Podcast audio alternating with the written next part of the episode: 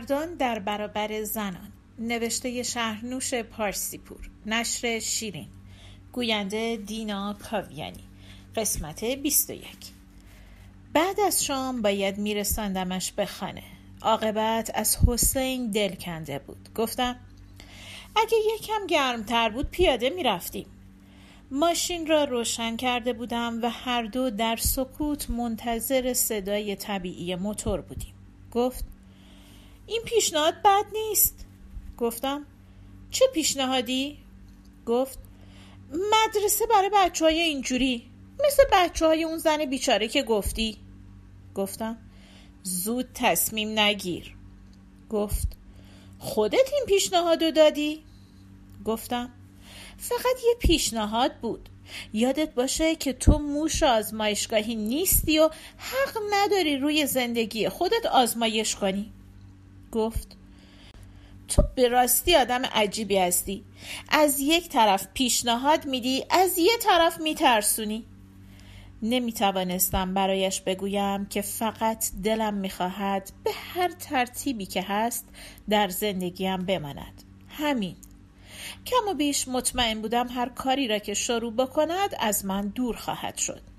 اینطور که داشت زندگی را جدی می گرفت حتما فدایی کارش می شد. رسیده بودیم در خانه.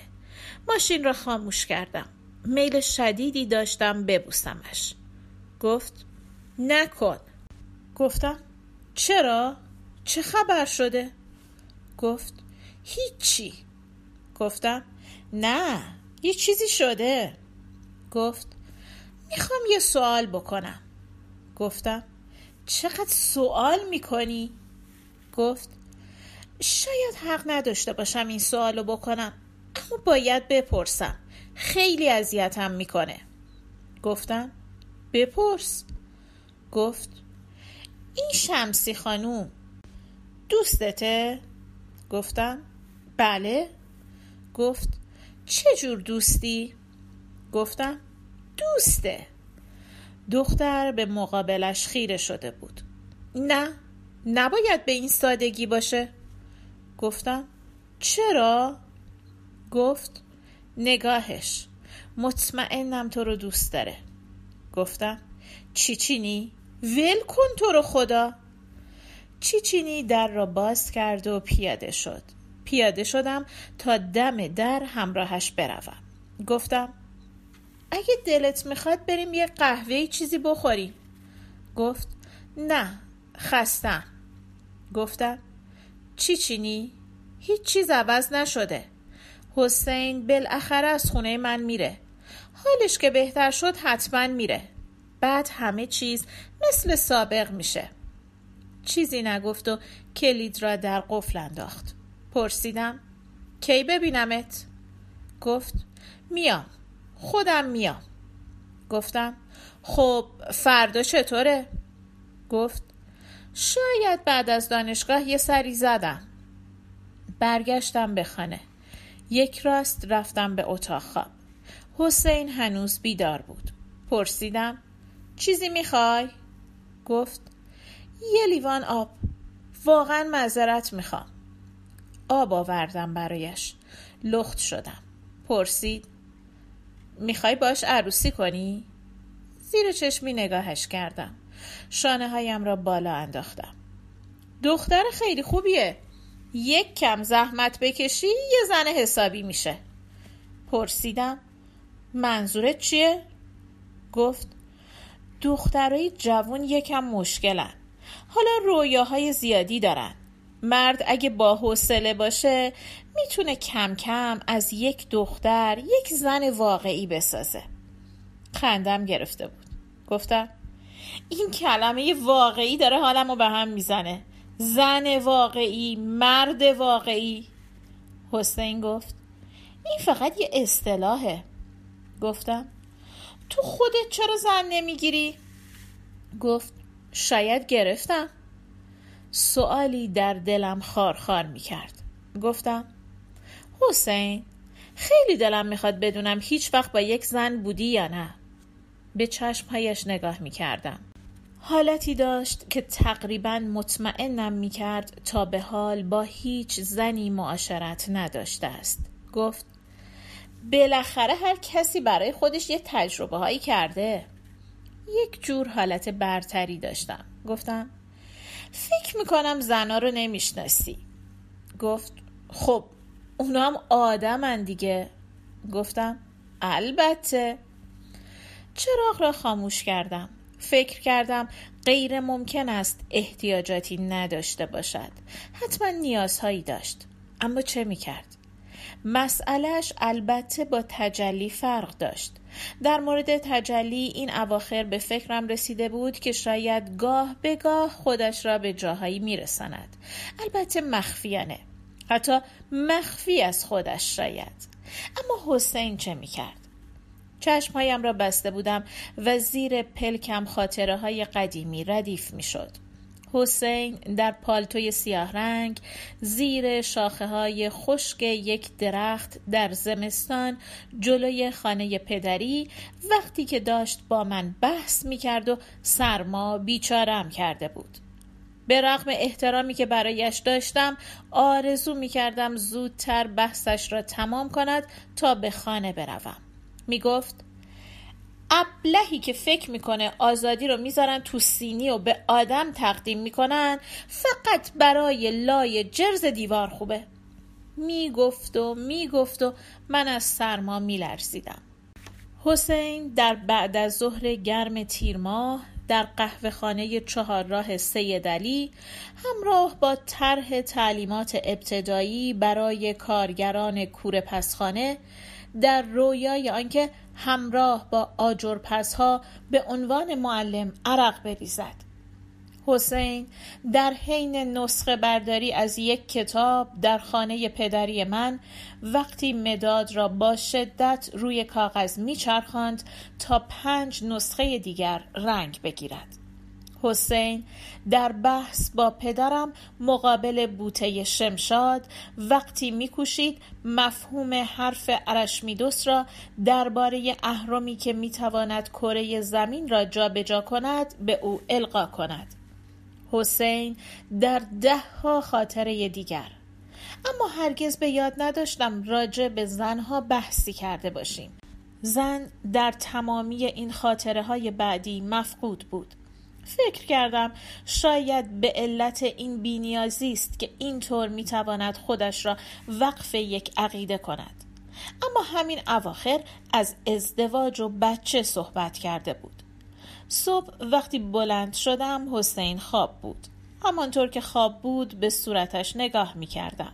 فکر کردم آدمی که دلش می‌خواهد دنیا را عوض کند چطور آدمی باید باشد این آدم لاغر نحیف با چشمهای گود رفته و عینک کلفت ته استکانی آیا می توانست این باشد؟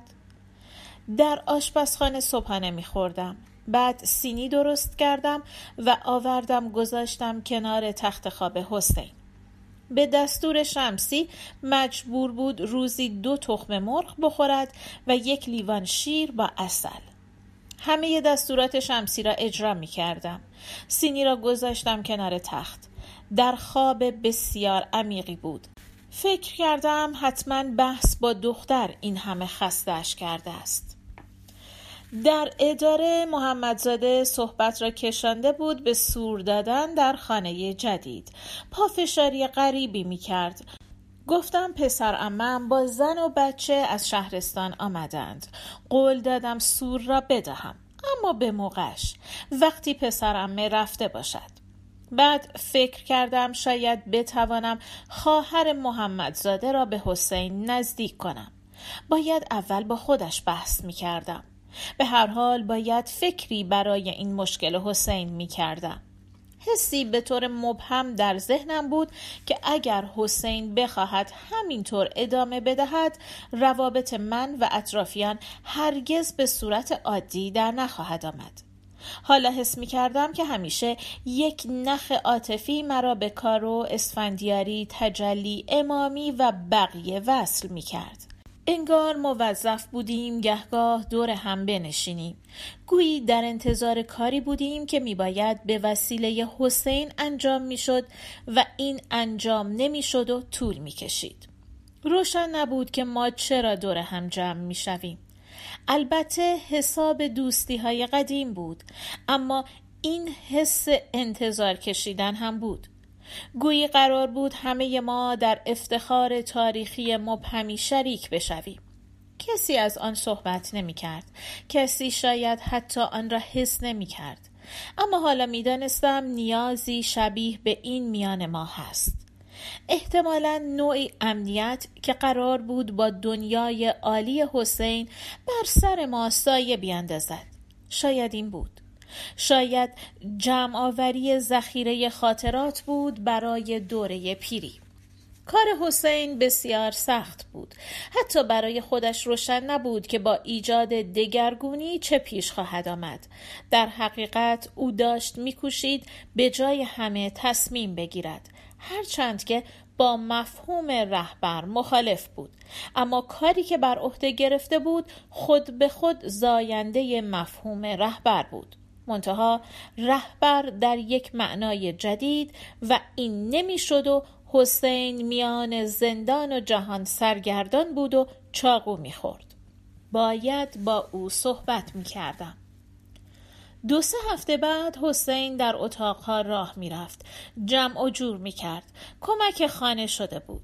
شمسی گاهی صبحها به او سر می‌زد. چیچینی اصرها می آمد و دست بر غذا یک بار به هم برخورده بودند. در قیاب من. وقتی شمسی بعد از ظهری آمده بود با آشی که فکر می کرد مقوی است. چون از تمام انواع حبوبات داخل آن کرده بود و همه را در آب اسفناج پخته بود که به عقیده او آهن داشت. عصرها گاهی که چیچینی بود حسین بعد از نیم ساعت معدبانه ما را تنها میگذاشت و به اتاق خواب می‌رفت.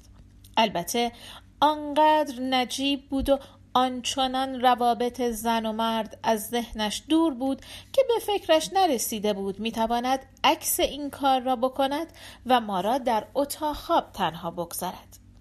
همانند یک دختر و پسر معدب در اتاق پذیرایی می نشستیم و از اینجا و آنجا با هم حرف می زدیم.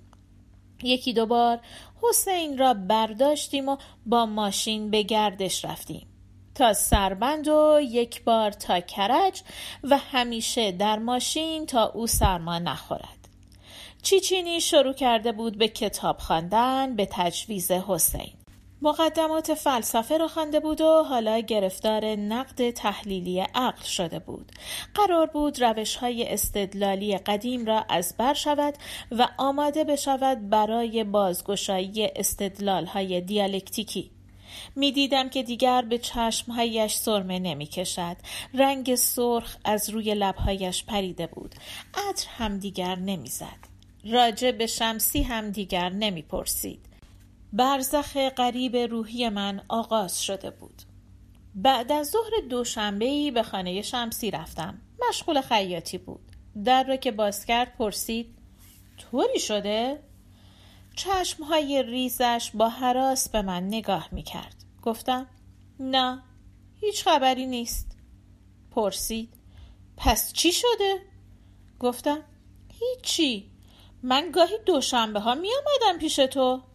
گفت آه و تکیه داد به دیوار.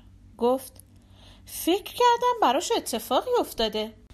آمدیم به اتاق. شمسی نشسته بود پشت چرخ خیاطی. گفت نزدیک عیده. کارم وحشتناک زیاد شده. دارم خفه میشم.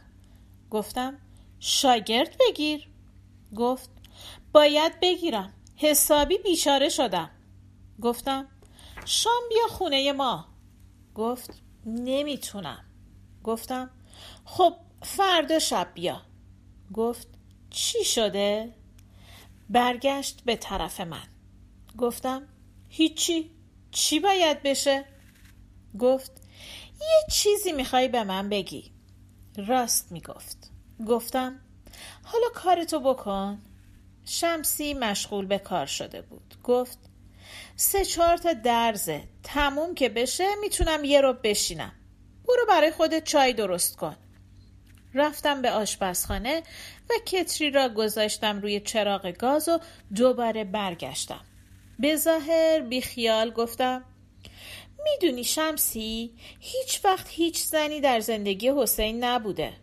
گفت از کجا می‌دونی؟ گفتم می‌دونم. گفت حسین آدمی نیست که از این چیزا حرف بزنه. گفتم ولی من می‌دونم. شمسی لبخند زد.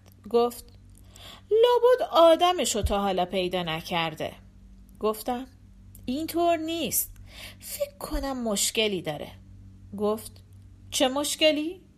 گفتم نمی‌دونم. شاید خجالتیه. گفت شاید. برگشتم به آشپزخانه. چای ریختم در قوری و آب داغ ریختم و قوری را گذاشتم روی کتری. دو استکان گذاشتم توی سینی و دوباره برگشتم به اتاق شمسی. کارش را تمام کرده بود. گفت حاضره؟ گفتم حاضره. رفت که چای بیاورد. نمی‌دانستم چطوری باید شروع کنم.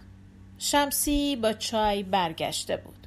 گفتم فکر کنم یه زن باید باهاش حرف بزنه. گفت راجع چی؟ گفتم راجع همین چیزا. این طبیعی نیست.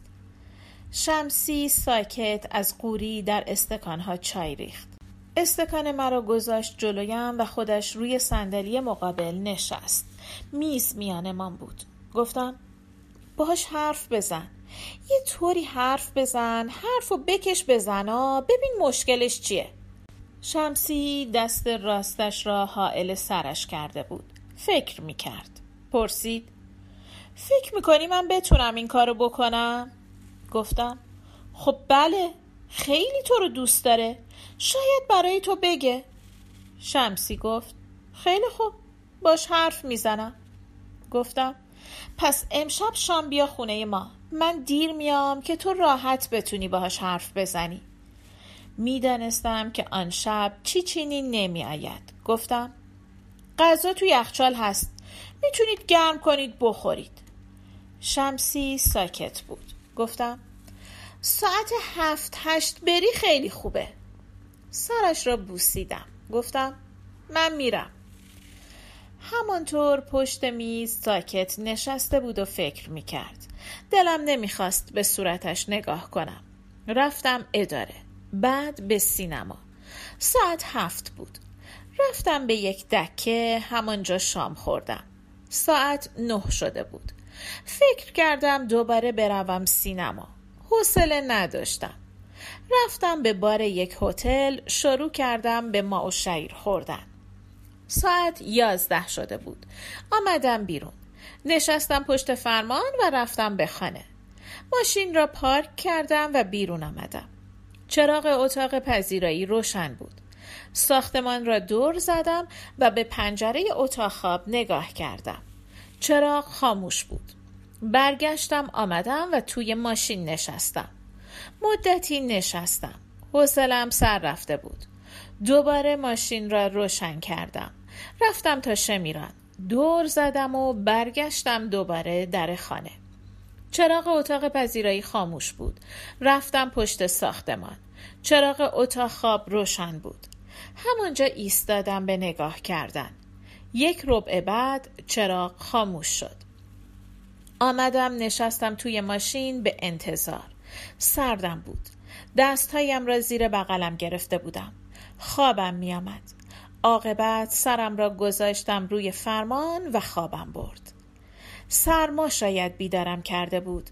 در نور کبریت به ساعتم نگاه کردم. سه بامداد بود. فکر کردم شمسی مسلما نمیماند. نگران بچه ها بود. حتما موقعی رفته بود که من ندیده بودمش. پیاده شدم و از پله ها بالا رفتم. در را آهسته باز کردم. رفتم به اتاق پذیرایی. چراغ را روشن کردم. همه چیز سر جایش بود. بعد رفتم به آشپزخانه. شمسی ظرف ها را شسته بود. آشپزخانه تمیز بود. آمدم بیرون به طرف اتاق خواب رفتم. نمی‌دانستم تو بروم یا بیرون بمانم. عاقبت منصرف شدم. رفتم به پذیرایی و همانجا با لباس روی مبل افتادم. پایان قسمت 21